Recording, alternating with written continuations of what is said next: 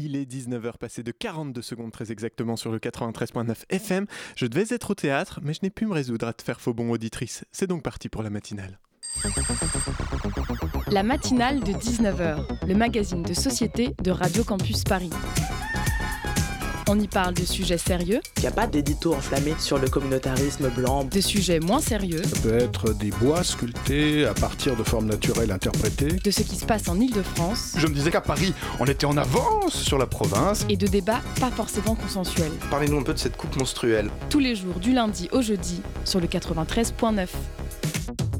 Ça y est, on y est, on y est la veille du grand jour. Demain, c'est le 5 décembre. Euh, C'est pas rien, le 5 décembre 2019. hein. Tout le monde veut y participer. La SNCF, la RATP, Air France, les transports routiers, EDF, toute la fonction publique, des hôpitaux aux écoles, en passant par les administrations et les cabinets, les entreprises de gestion de déchets, de l'énergie, même le syndicat des travailleurs du jeu vidéo a appelé à faire grève. Plouf plouf. Même la police a appelé à faire grève. Non, demain, la rue, c'est un peu the place to be. hein. Ça fait un an que t'as les influenceurs jaunes qui ont spoté que c'était là que ça se passait, mais dès demain, c'est le gros des suiveurs qui vont eux aussi vouloir faire leur story Insta avec le filtre lacrymo bien comme il faut. Auditrice, tu te doutes bien, tu commences à me connaître, un tel mouvement de contestation du gouvernement, c'est un peu mon Noël perso. D'ailleurs, je te cache pas que pour patienter jusqu'à demain, je m'étais fait un petit calendrier de l'avant-grève. Tous les jours, j'ouvrais une case et au lieu d'un chocolat, j'avais un CRS miniature qui me collait un marron. Du coup, ça restait dans la thématique des fêtes de fin d'année et en plus, ça m'a préparé. Alors évidemment, oui, si tu peux, il faut faire grève, hein. pas besoin de prévenir si tu bosses dans le privé, tu te pointes pas, et quand tu reviens et que ta patronne te demande bah, Vous étiez où Sophie hier? Vous pourrez, Tu pourras clairement lui expliquer que tu te battais contre un système de précarisation à échelle nationale et pour la sauvegarde de cet héritage fantastique du Conseil de la Résistance qu'est la sécurité sociale. Ben oui, euh, ne l'oublions pas, les retraites, le chômage, tout ça, ça vient du Conseil national de la Résistance. C'était, euh, ça avait pour vocation d'assurer tout le monde contre tous les accidents de la vie. Et c'était les résistants qui avaient voulu ça, ce que ceux qui nous avaient libérés de l'oppression euh, nazie. Hein. Bon, le seul truc, c'est que la sécurité sociale, elle a oublié de s'assurer contre le néolibéralisme. Euh, De là à dire que faire grève et défiler demain, c'est entrer en résistance contre un nouveau nazisme, il n'y a qu'un pas Goodwin que je te laisse franchir. Ou pas.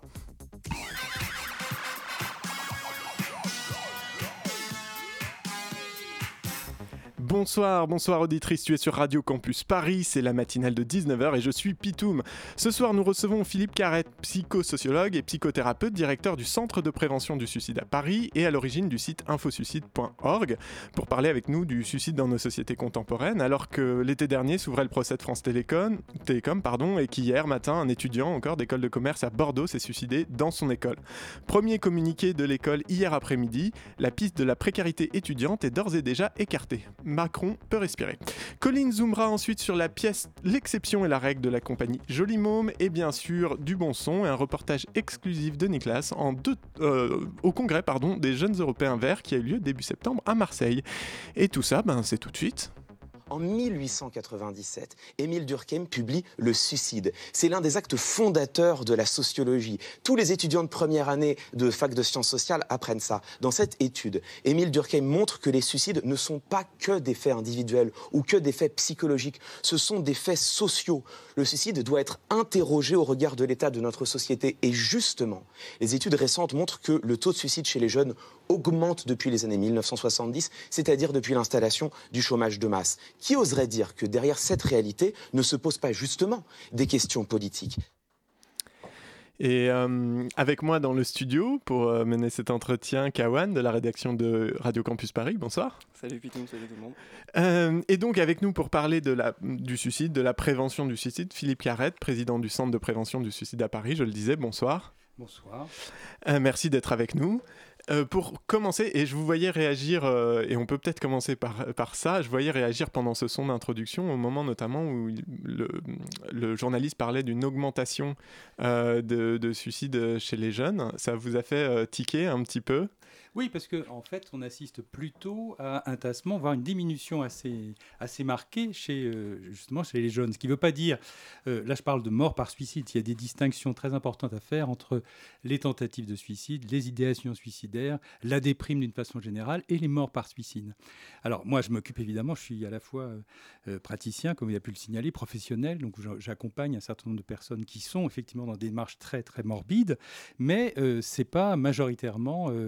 On voit plutôt vraiment un, tassement, et en particulier chez les jeunes. Donc on peut dire que depuis ces derniers temps, il y a quand même quelque chose qui, qui marche un peu au niveau de la prévention du suicide. Par contre, je pense qu'on la méconnaît assez, et peut-être même, puisque là on parlait d'indignation ou de, ou de participation plus, plus citoyenne et, sociale, je crois qu'on méconnaît quand même un peu ce que pourrait être une prévention euh, du mal-être, euh, ou du moins euh, de la question du, du, suicide et de la précarité liée aussi, pour le coup, à la difficulté d'intégrer la société pour les jeunes. Même si on est étudiant, même si on est diplômé, etc., c'est quand même pas si simple d'avoir une perspective de l'avenir, de quoi se, de quoi se donner des perspectives rassurantes, un peu, ou en tout cas un peu, voilà. Donc la question est bien là. Mais alors, du coup, justement, vous disiez, il y a peut-être un, problème de, de, conscience au niveau de ce qu'est la prévention et ce qu'il faut faire. Vous, est-ce que vous pouvez nous présenter déjà un peu le, le CPS euh, CPS, c'est ça? Centre de prévention du suicide euh, que, vous dirigez, que vous présidez euh alors, il y a plusieurs choses, parce que je suis à la fois, le, je ne suis pas président, je suis directeur, de, ce, de, ce, centre, là où je, où je suis donc euh, un professionnel euh, psychologue, etc. C'est une équipe en fait un peu de, euh, c'est un, établissement hospitalier qui n'en a pas comme l'air, mais disons que c'est, on n'a pas de lit, mais on est sur de la consultation en ville. C'est une structure associative qui gère ce, ce, ce centre. C'est une particularité un peu parisienne. Il y avait quelques structures comme ça en France il y a quelques années. elles ont petit à petit, en tout cas bien diminué. il y en a plus beaucoup qui, qui sont simplement dédié euh, qu'à cette, euh, qu'à cette prévention du suicide. Mais euh, voilà, donc très peu de, structures, mais en tout cas à Paris, c'est une structure importante qui ressemble un peu à un CMP ou à une structure, par exemple pour les, pour les enfants, maison des ados, enfin des choses comme ça, mais qui, qui se préoccupe de, de, tout ce qui fait lien avec le social, le médico-social et le médical évidemment, parce qu'il peut y avoir, on peut venir chez nous pour être hospitalisé, mais pas uniquement. Et puis c'est pas notre vocation première, c'est-à-dire que notre souci n'est pas forcément de médicaliser tout le monde ou d'hospitaliser tout le monde, bien, bien au contraire, parce qu'on pense que la question de la prévention du suicide, ce n'est pas uniquement un problème médical ou psychiatrique. Oui, ça, ça, touche aussi d'autres euh, d'autres facteurs euh, sur lesquels vous, vous agissez aussi ou vous pouvez agir? Oui, on essaye de s'articuler au mieux avec euh, les dimensions sociales, les, points de vue différents. Si on parle de Durkheim, vous commencez par Durkheim, évidemment. Euh, c'est un sociologue. Mais il n'y a pas que la question, le regard sociologique. Il y a aussi d'autres questions qui peuvent être intéressantes en termes de prévention du suicide.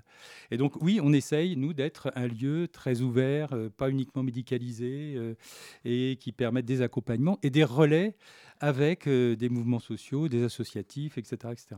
Qui vient, euh, qui vient vous consulter justement? Est-ce que c'est euh, des démarches qui arrivent euh, vraiment en amont et dans une logique de prévention, que ce soit de la part des alors, je ne sais pas si on dit patient euh, ou ah, patient. La question est intéressante. Non, il n'y a pas que des patients. Il peut y avoir des gens qui viennent poser des questions, des familles qui viennent demander un peu. C'est ce que j'avais demandé. Est-ce que les familles, des fois, viennent Bien sûr. Pour... Ça, c'est une question aussi tout à fait intéressante. C'est-à-dire comment, comment on les prend en compte, comment on les accompagne, comment on les soutient éventuellement, pour, parce que c'est euh, des, des, membres ou c'est des personnes qui peuvent être aidantes, même si euh, on les a souvent, pour pas mal de temps en tout cas, considérées comme étant très problématiques. Euh, oui. Il y a une mise en relation euh, justement des, euh, des différentes personnes qui viennent au, au, centre. Il y a des ateliers ou voilà, il y a des formes différentes de, de, prise en compte ou de prise en charge, parce que prise en charge, ça veut dire qu'il y a un traitement, ou qu'il etc. Mais prise en compte, ça peut être d'essayer de voir comment travailler une situation, comment on peut l'améliorer, comment les uns et les autres peuvent éventuellement faire quelque chose. Ça peut être aussi un petit collectif d'individus qui viennent réfléchir sur cette question, etc. Oui, donc il y a des mises en lien pas forcément uniquement, exclusivement à l'interne, mais aussi, euh, et ça on essaye de le travailler au mieux, c'est-à-dire de, pouvoir euh, être à, l'articulation d'un certain nombre de, de structures, d'associations, etc., etc. Ce qui fait, qui me permet de me présenter aussi sur un deuxième aspect, c'est-à-dire que je suis, euh, moi, très impliqué aussi dans, un, cette question autour de la prévention et d'être euh, au niveau associatif euh, un, vice-président, par exemple, de l'UNPS, de l'Union nationale de la prévention du suicide, ou de porter cette question aussi d'un point de vue plus comment, international, enfin en tout cas au niveau européen, parce que c'est une question qui a pratiquement disparu de tous les projets européens et qui, et qui, qui font que la question de la prévention, je parle bien, hein, de la question de prévention, est plus bien traitée. Enfin, on ne sait plus bien qui peut financer cette affaire ou pas, ou soutenir des actions ou pas. et alors, ça sera intéressant de revenir un peu sur les, les, financements, mais déjà pour l'UNPS, du coup, quelle est sa, sa mission, comment elle fonctionne euh, comment ça s'articule, je suppose, du coup, avec le centre de prévention Le centre de prévention est quelque chose de plus euh, ah ben. concret sur le terrain et qui agit directement avec les patients. Et... Voilà, on agit directement parce qu'on fait de la consultation, on reçoit les familles, on appelle, on a par exemple une, clinique de l'entourage, on parlait des, personnes, euh, des familles, etc. Ça, c'est quelque chose qui est très important. Mais on est aussi, et on participe, on contribue à ce qu'il y ait une mobilisation qui soit maintenue, je dirais plus que, qui ne soit pas perdue plus de la part des associatifs et qui soient et qui restent euh, euh, dans leur originalité leur particularité. C'est-à-dire qu'il y, a, y a un certain nombre d'actions qui sont pertinentes et qui ne sont ou en tout cas qui ont beaucoup perdu du soutien des, pouvoirs publics euh, et, qui méritent d'être euh, d'être quand même euh, là épaulés, en particulier sur les histoires de téléphonie sociale ou de, ou de ce qui se cherche aujourd'hui autour, par exemple, d'Internet ou des, ou des chats ou des choses comme ça. Il y, a, pas mal de choses à penser et pas forcément à être comment, tout de suite imaginé dans, un, dans, un, dans une modélisation de bonnes pratiques, etc. il y a des choses à chercher, il y a des choses à trouver, à essayer, à tenter. Enfin bon. Euh, et, là, il ne faut pas forcément euh, canaliser tout de suite ou euh, normaliser tout de suite, comme le fait par exemple un peu les pouvoirs publics en ce moment. Et la question de la prévention, euh, aujourd'hui, euh, elle est un peu mise de côté. C'est-à-dire qu'on le voit, on la voit essentiellement sous l'angle de, comment hospitalière d'une certaine façon, c'est-à-dire d'éviter, euh, de travailler la crise suicidaire, d'éviter la récidive. Mais là, ça concerne une petite partie de la prévention. C'est la prévention, c'est bien autre chose que simplement de, ramener le tout à l'hôpital à travers, par exemple, des, organisations, enfin des organisations ou des, programmes de, crise ou d'accompagnement après hospitalisation.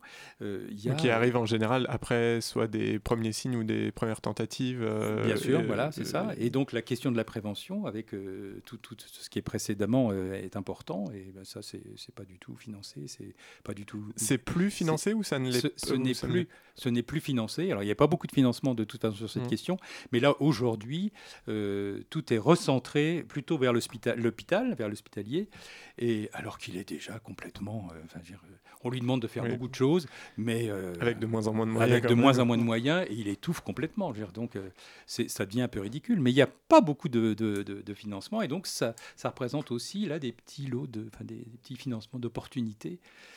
Et là, Ouais, typiquement le, le, financement euh, du Par exemple, je peux donner un exemple là, qui, est tout à fait polémique un peu en ce moment, c'est la question de la formation, la formation de la prévention du suicide. C'est-à-dire qu'il y a eu euh, une dizaine d'années à peu près de, mise en place de, de, programmes de formation, etc. Il y a une implication associative, il y a des collectifs qui se sont regroupés, il y a des collectifs associatifs qui, euh, qui, qui, ont travaillé cette question. Donc il y a une expertise qui est, qui est montée en compétence. Et aujourd'hui, hop là, on revoit toute, toute la question de la formation, on refait fait euh, une modélisation de, à l'américaine, à l'anglo-saxonne, et, euh, et, on demande à tout le monde, enfin tous ceux qui, euh, de se reformer. C'est-à-dire que tous ceux qui aujourd'hui ont une expertise, une formation, etc., travaillent sur le terrain depuis des années, ils sont pratiquement pas concernés, ils doivent tout repasser, ils doivent tout recommencer. Donc ça, c'est complètement contre-productif.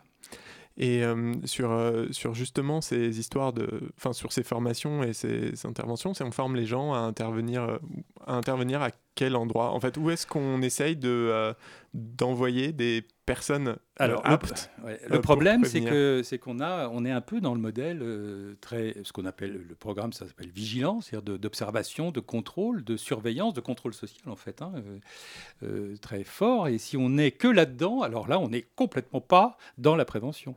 On n'est complètement pas en train d'essayer de soutenir des initiatives ou de, de, renforcer un peu le pouvoir des uns et des autres, mais on est à l'inverse, c'est-à-dire qu'on béquille, on, on, um, comment, on empêche d'une certaine façon une certaine autonomie, surtout une réflexion sur euh, ce que peut être euh, sa santé aujourd'hui, les préventions nécessaires, sa, propre, euh, son propre souci d'éducation à la santé, enfin, ou des choses de ce type, qui, qu'il s'agit de travailler en, allant chercher la réflexion et l'autonomie des uns et des autres. Je dis des uns et des autres parce que c'est une question aussi collective, c'est pas qu'une question individuelle. Et je pense que la question de la prévention du suicide, elle est aussi, et si on revient sur Durkheim, elle est une préoccupation politique. Et justement, vous êtes aussi à l'origine du site infosuicide.org, qui a aussi cette vocation à prévenir, faire aussi le pas sur le tabou qui est, qui, est, le suicide et les idées préconçues qu'on peut, qu'on peut avoir. Quelle importance euh, ça a justement de, pouvoir euh, informer et mieux se renseigner sur euh, le suicide? Info-suicide, c'est essentiellement de, pouvoir, sur un point de vue assez large, avoir les actions, ce qui s'essaye, ce qui se cherche, ce qui se, se, met en pratique depuis des années, etc. Et d'avoir un, pôle un peu d'information sur l'actualité, sur ce qui se passe actuellement. Et de, permettre un peu à différents moyens, différentes associations, différents chercheurs, d'avoir ce, un portail, quoi, un portail d'info qui est très difficile à maintenir, puisqu'il il, y a des points de vue différents, où il y a des angles, des regards, des façons de travailler qui sont différentes. Et donc c'est un, une position difficile, polémique, problématique, où euh, les uns ne sont pas d'accord sur euh, telle pratique, etc., Donc nous, on essaye d'être le plus ouvert possible pour, euh, permettre à ce qu'il y ait du débat, permettre de la réflexion, permettre... voilà. En fait, l'idée d'un faux suicide, c'est... parce que ça n'existe pas, hein, il n'y a pas d'info vraiment d'actualité sur cette question-là.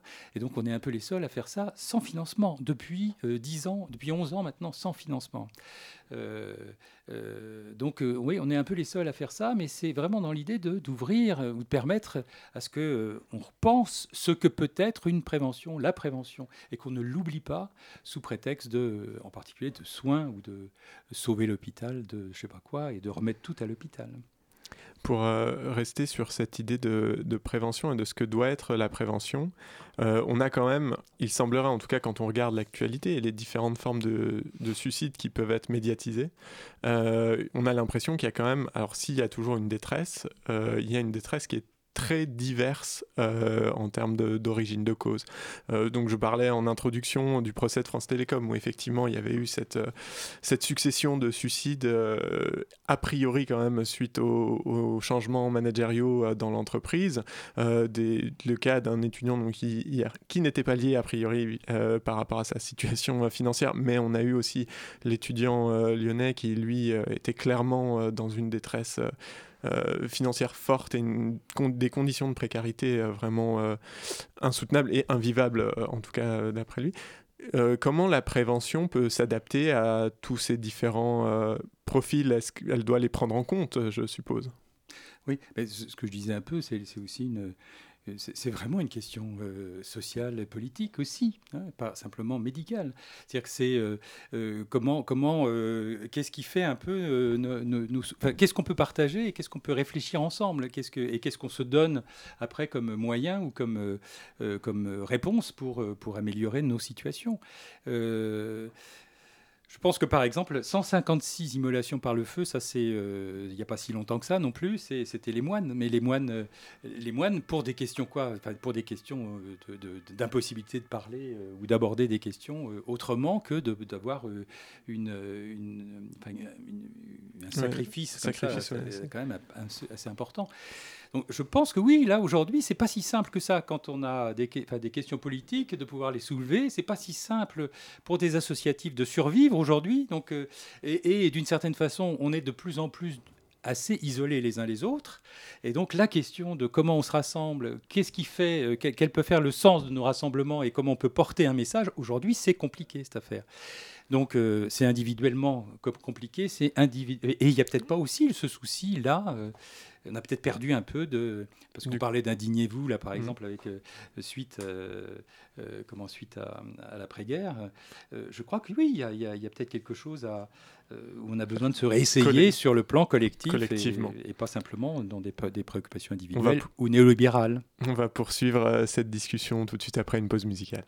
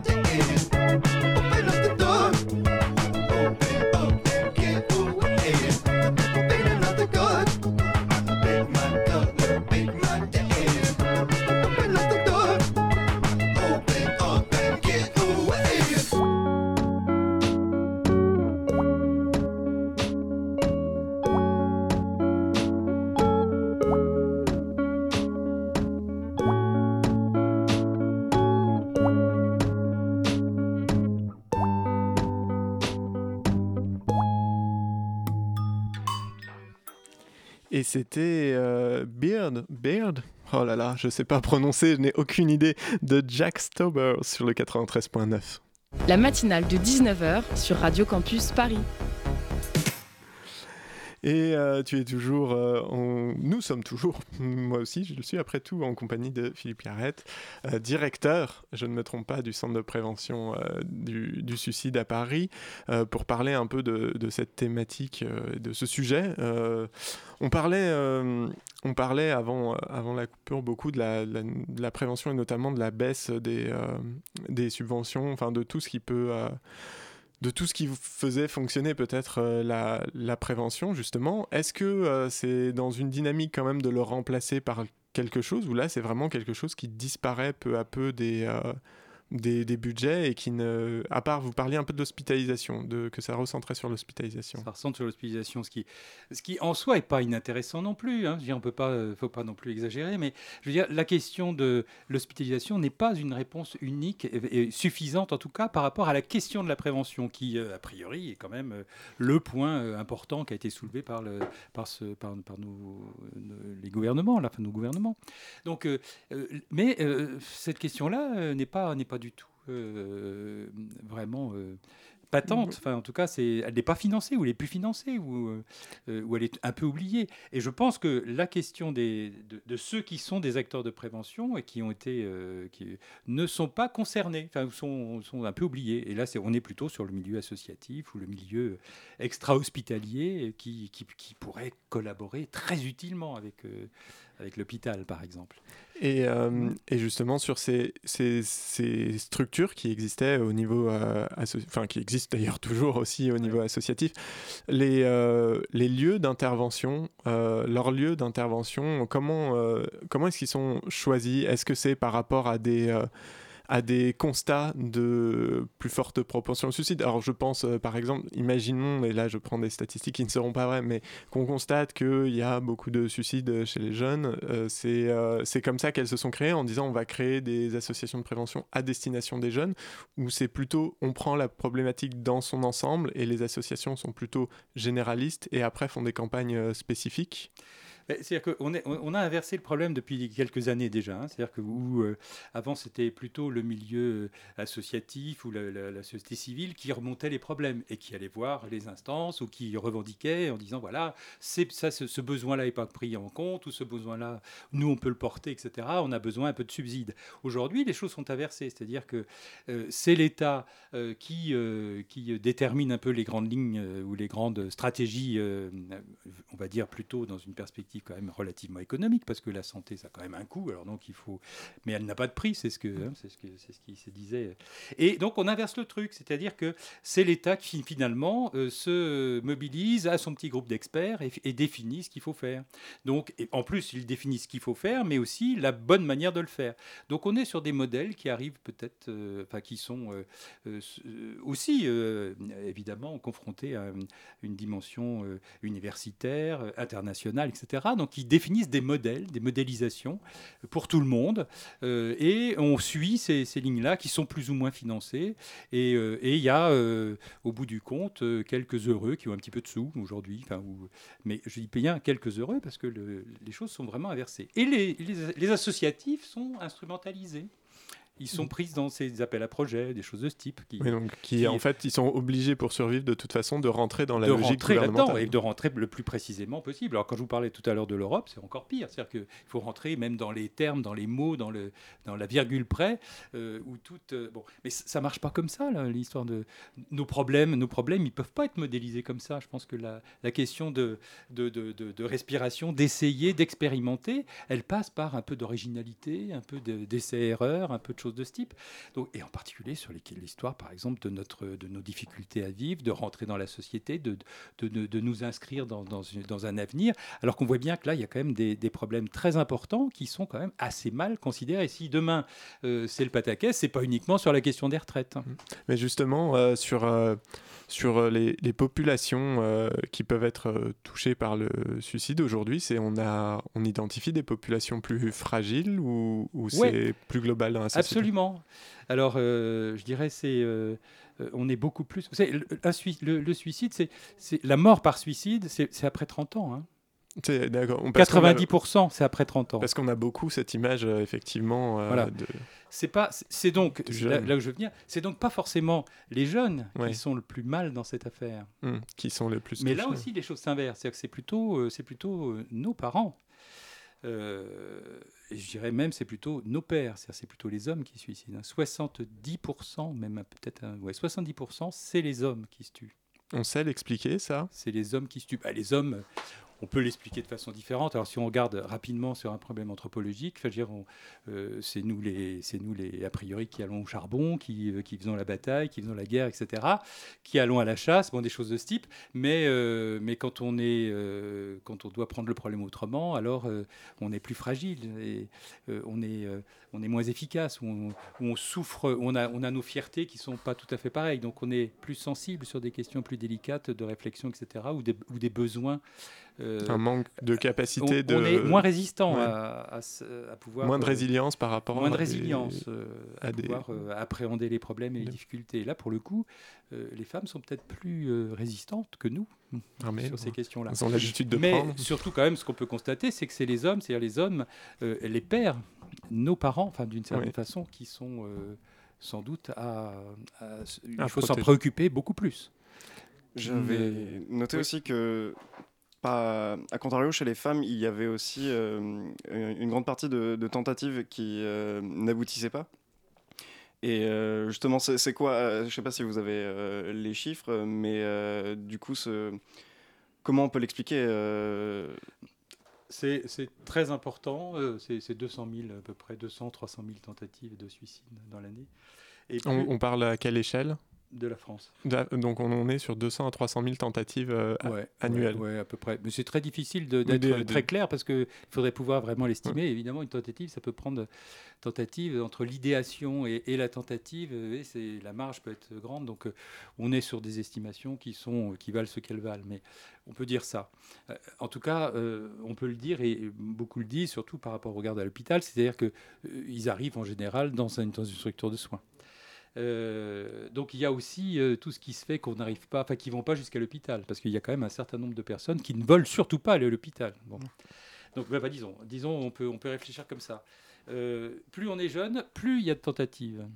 Quand on arrive à, des, à, des- à un âge très avancé, la mort ne protège absolument pas du suicide. hein. Plus, plus on se rapproche, plus on est vieux, plus moins il y a de tentatives. Un bonhomme, c'est trois tentatives, euh, pas plus. Euh, oui, euh, bon, et encore. Donc, plus on se rapproche de, de- de la mort, de tentatives, plus finalement euh, Hum, on est déterminé. Ça fonctionne. ce qui, euh, alors ce chiffre-là, évidemment, si on le fait comparaison entre femmes et, et hommes, c'est pas du tout la même chose. Il y a beaucoup plus de, de- de passage à l'acte, enfin de passage à l'acte, de suicide complété chez Ouais. les hommes que chez les femmes.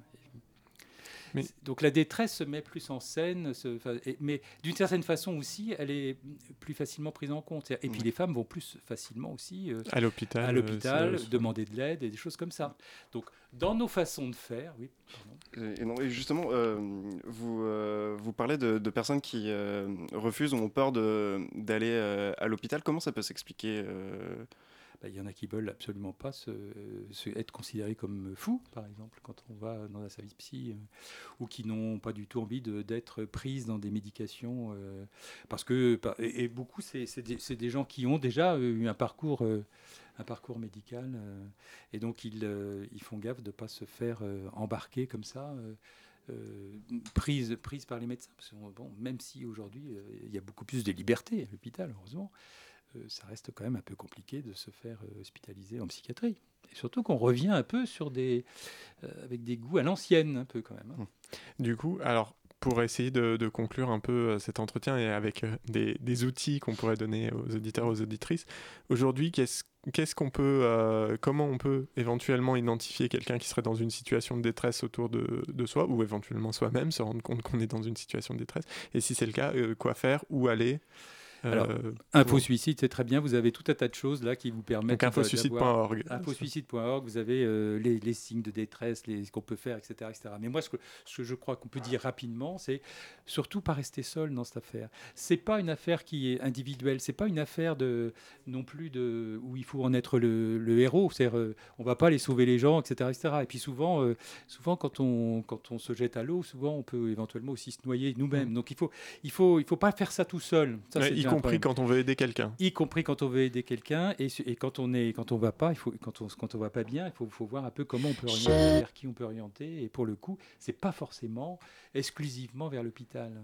Mais euh, il y a des possibilités de faire des choses au sein de l'université, des écoles, etc. Il y, a, un programme qui est intéressant aujourd'hui, c'est les, programmes Sentinelle, par exemple, où là, on, a cette préoccupation de, de, faire en sorte que d'autres soient concernés, d'autres soient un peu, alors, vous appelle vigilant, c'est le programme aussi. Euh, euh, mais je pense que ça, c'est important. Mais au-delà de ça, il y a aussi, qu'est-ce que ça veut dire aujourd'hui soigner? Qu'est-ce que ça veut dire aujourd'hui faire de la prévention? Et soigner pourquoi? Prévenir pourquoi? Dans quel objectif? Et dans quel objectif d'un de, travail un peu euh, en commun sur ces questions. Merci beaucoup Philippe Carrette. Je rappelle donc vous êtes le directeur du Centre de prévention du suicide à Paris et le fondateur du site, info, du site pardon, infosuicide.org qu'on vous invite évidemment à, aller, euh, à aller voir pour, euh, pour essayer ben, de, de, faire un peu ce qu'on peut en prévention à notre niveau, tous et toutes. Merci beaucoup. Je vous en prie. Merci. Je vais te manger ton âme.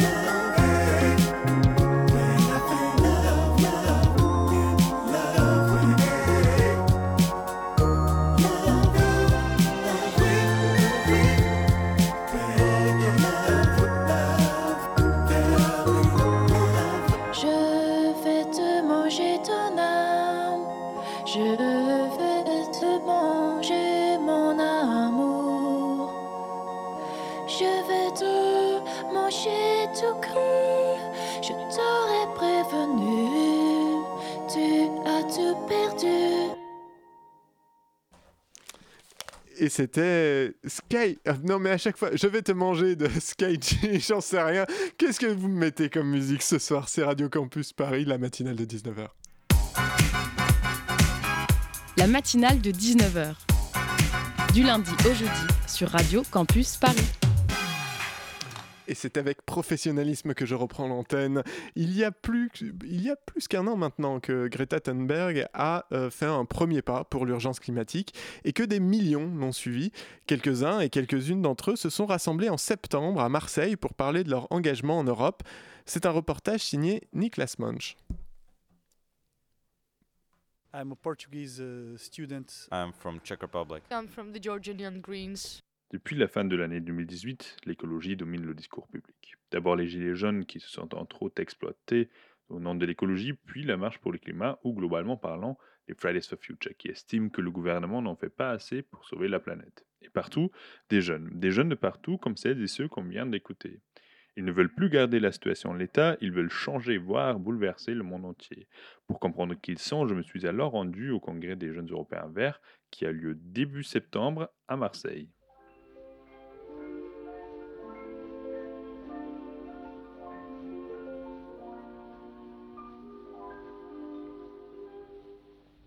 La mer.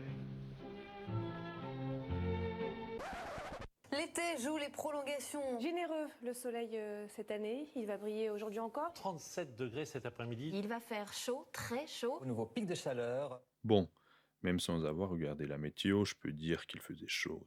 Malgré ou justement à cause de cette chaleur, une soixantaine de jeunes de plus de 20 pays européens se retrouvent avec moi à la friche de la Belle de Mai, une ancienne manufacture de tabac transformée en centre culturel, skatepark et restaurant. Pour les Parisiennes et les Parisiens qui n'ont jamais eu l'occasion de se faire un week-end au pays du pastis, imaginez-vous les grands voisins ou le grand contrôle en prononçant toutes les syllabes. L'annexe française de la Fondation verte allemande, la Heinrich Böll Stiftung, les a invités. Et pourquoi nous explique la responsable pour les projets européens, Christine Putz. Chaque année, nous rassemblons des jeunes de toute l'Europe autour d'un thème. Souvent, c'est la démocratie. Cette année-là, c'est le climat. Et puisque c'est un congrès européen où on mélange toutes les langues, continue désormais en français. On a essayé de montrer des exemples de succès, c'est-à-dire on a invité par exemple le campaign manager euh, dans la Turquie qui euh, était responsable pour la CHP euh, de la Turquie, qui était responsable pour les élections communales pour la CHP, c'est le parti d'opposition, qui a conceptionné toute une autre vision de, de l'amour radical qui disait non, on ne participe plus à la polarisation et à l'extrémisation du débat politique, mais nous, on n'attaque plus personne, mais on se verse vers les gens euh, avec euh, une empathie et euh, un esprit de vouloir comprendre. Et ça a créé un grand succès. Le, le parti a pu gagner une centaine de mairies. Voilà, et ça, c'était une grande histoire de succès. On a aussi invité un Algérien, un journaliste et activiste algérien qui, euh, qui participe à la révolution pacifique qui a lieu en ce moment en Algérie. Et on a aussi invité une Polonaise qui s'engageait dans le proteste contre l'initiative législative du parti euh, du gouvernement, le PIS, qui voulait encore restreindre le droit d'abortion. Comme je suis curieux, je veux savoir qui sont ces jeunes et pourquoi ils ont postulé. Du coup, j'ai parlé aux participants, dont Jacob, un des organisateurs de la branche allemande de Fridays for Future, qui vient de finir son bac. Je m'assois avec lui sur une banque en bois, protégé du soleil par un parasol, avec une belle vue sur les rails de la gare Saint-Charles. La raison initiale pour laquelle on a commencé à manifester, c'était la commission charbon en Allemagne. Nous étions vraiment inquiets sur ce qui s'est passé. Ils ont proposé de fermer les centrales à charbon en 2035, 2040, et nous on s'est dit, putain, c'est pas assez. J'ai également eu l'occasion de parler à Gore, un jeune étudiant en sciences politiques à Prague, mais originaire d'Arménie. Quant à lui, il s'engage pour la branche tchèque du mouvement et partage son avis sur la transition énergétique. Cette fois-ci, on s'installe sur une banque en bitume à l'abri d'un passage ouvert de la friche, toujours en voyant les trains arriver et partir. En République tchèque, nous avons un gros problème de charbonnage, comme dans la plupart des pays. Environ 50% de l'énergie sont issus de là. Donc souvent, quand on parle de climat en République tchèque, on parle toujours de charbon. Alors nous essayons de faire la transition vers l'énergie renouvelable et d'arrêter de miner ces choses sales. Au déjeuner au restaurant, végétarien évidemment, je discute avec Tamar, une jeune géorgienne. Des sales choses, il y en a aussi chez elle, raconte-t-elle. Um, Il y a cette petite forêt qui risque euh, d'être détruite. Ils veulent construire un énorme restaurant là-bas. Et cet été, on a occupé cette forêt. Um, and for the entire summer, we actually occupied the forest. Pour lutter contre la déforestation de son pays, elle a même converti We Will Rock You de Queen. Et, faites bien attention, on écoute ce que ça donne.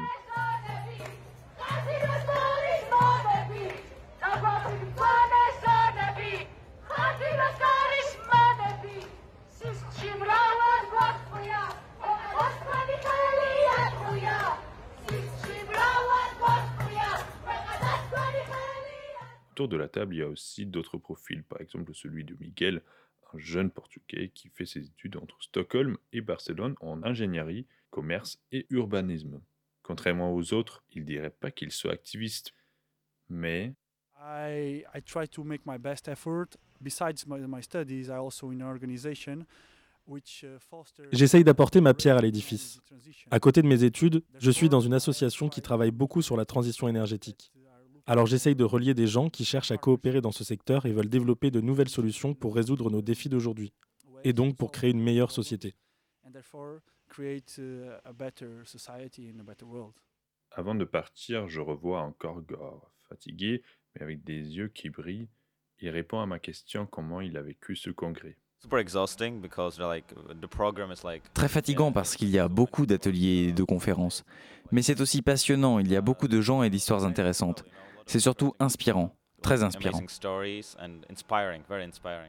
On voit bien qu'il y a des gens motivés partout en Europe. D'où ils viennent, ils ont le même combat. Que ce soit en Allemagne, en France, en République tchèque ou bien en Géorgie, on voit des jeunes motivés et engagés à sauver notre planète. Et si on entend Christine Putz, cette fois-ci encore en allemand, sa stratégie a donc bien tenu la route. Nous voulons rassembler et relier des gens pour qu'ils en sortent renforcés, avec beaucoup de motivation, pour poursuivre leur combat. Et pour celles et ceux qui veulent contribuer à changer le monde, la prochaine occasion, c'est soit demain, évidemment, hein, 5 décembre, soit dimanche, le 8 décembre, quand une nouvelle marche pour le climat, la paix, la liberté et l'égalité et la fraternité aura lieu à la place d'Enfer Rochereau, à Paris, à partir de 13h. Tu es toujours sur les ondes de Radio Campus Paris, et comme chaque soir, c'est l'heure du Zoom sur l'actualité culturelle de la capitale, avec Colline, qui reçoit Loïc de la compagnie Joli. Euh, nous proposons euh, une programmation qui se veut euh, décloisonnante. On a toujours un escape game, on a un jeu de plateau, de stratégie. Plusieurs euh, groupes de musique. Il y a aussi du fantastique. hein. Avec euh, des artistes euh, internationaux. Un lieu d'échange, de rencontre avec de la réflexion. participative et interdisciplinaire. Voilà, et il y aura plein d'autres euh, surprises. Le Zoom, dans la matinale de 19h. Bonsoir Loïc. Loïc Canitro, vous êtes membre de la compagnie Joli Môme, militant à la CGT Spectacle et cofondateur de Nuit debout. Vous présentez depuis le 22 novembre la pièce L'exception et la règle de Bertolt Brecht au théâtre La Belle Étoile à Saint-Denis jusqu'au 15 décembre avec la compagnie Joli Môme. Donc Brecht est un metteur en scène que vous appréciez tout particulièrement et que vous mettez assez fréquemment en scène. Euh, Est-ce que vous pourriez nous en parler un petit peu plus? Bonsoir, oui. Euh, ben oui, avec euh, la compagnie Joli on, aime bien euh, des, auteurs comme, Brecht, comme Prévert. Et on avait monté, il y a longtemps de cela, un spectacle qui s'appelle La mer de Brecht, qui correspondait au centenaire de.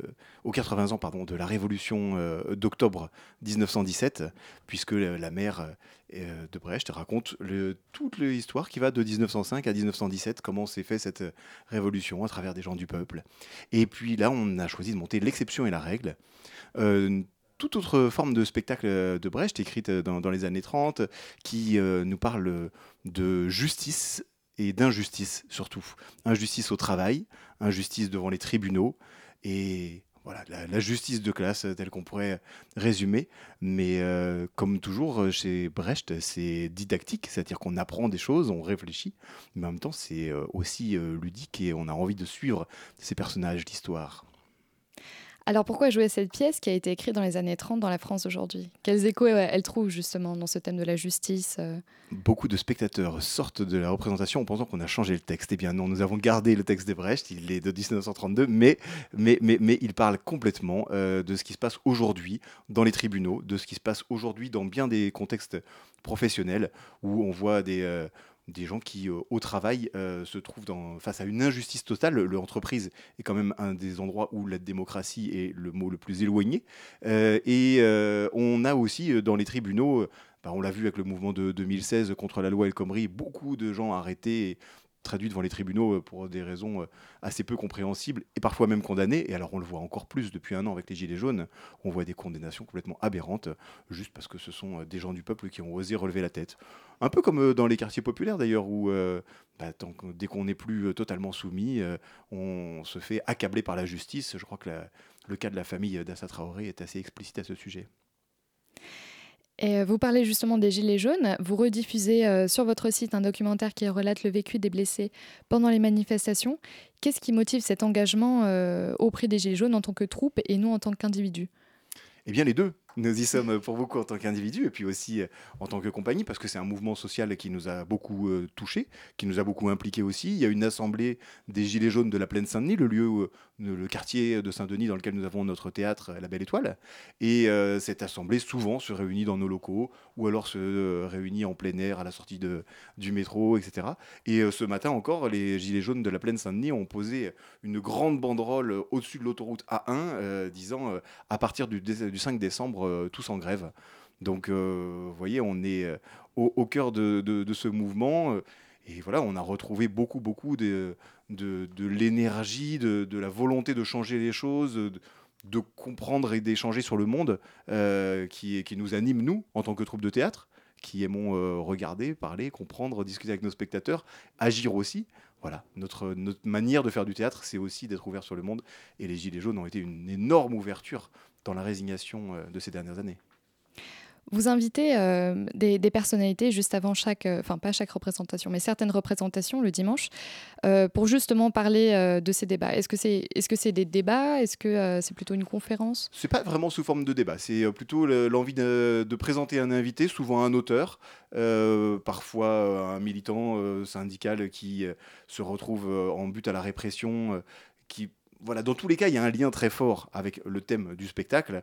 Euh, la semaine dernière, par exemple, on a eu euh, David Dufresne euh, qui a fait le, le David Allo, euh, Allo Place Beauvau, voilà, pour signaler les violences policières. On a eu euh, Patrice Zahn, qui était un syndicaliste de la CGT-PSA, qui se retrouve avec un harcèlement à la fois de leur direction, mais en même temps porté devant les tribunaux par la direction, etc. On a eu Eric Louis, euh, rencontre extraordinaire. Euh, il a écrit Chronique sur corde, un petit bouquin que je vous recommande, ça coûte 5 euros. Et c'est, ça décrit très très bien la manière dont les conditions de travail des, euh, cordistes, ces gens qui bossent pour euh, refaire euh, les façades, pour descendre dans les cheminées, les nettoyer, etc. Le dimanche prochain, ce sera Gérard Delteil, un auteur de romans noirs qu'on aime beaucoup, avec lequel on a nous-mêmes déjà plusieurs fois travaillé pour faire des courts-métrages, pour faire des scénarios de théâtre, et qui là a ancré son nouveau roman sur un rond-point tenu par les Gilets jaunes justement.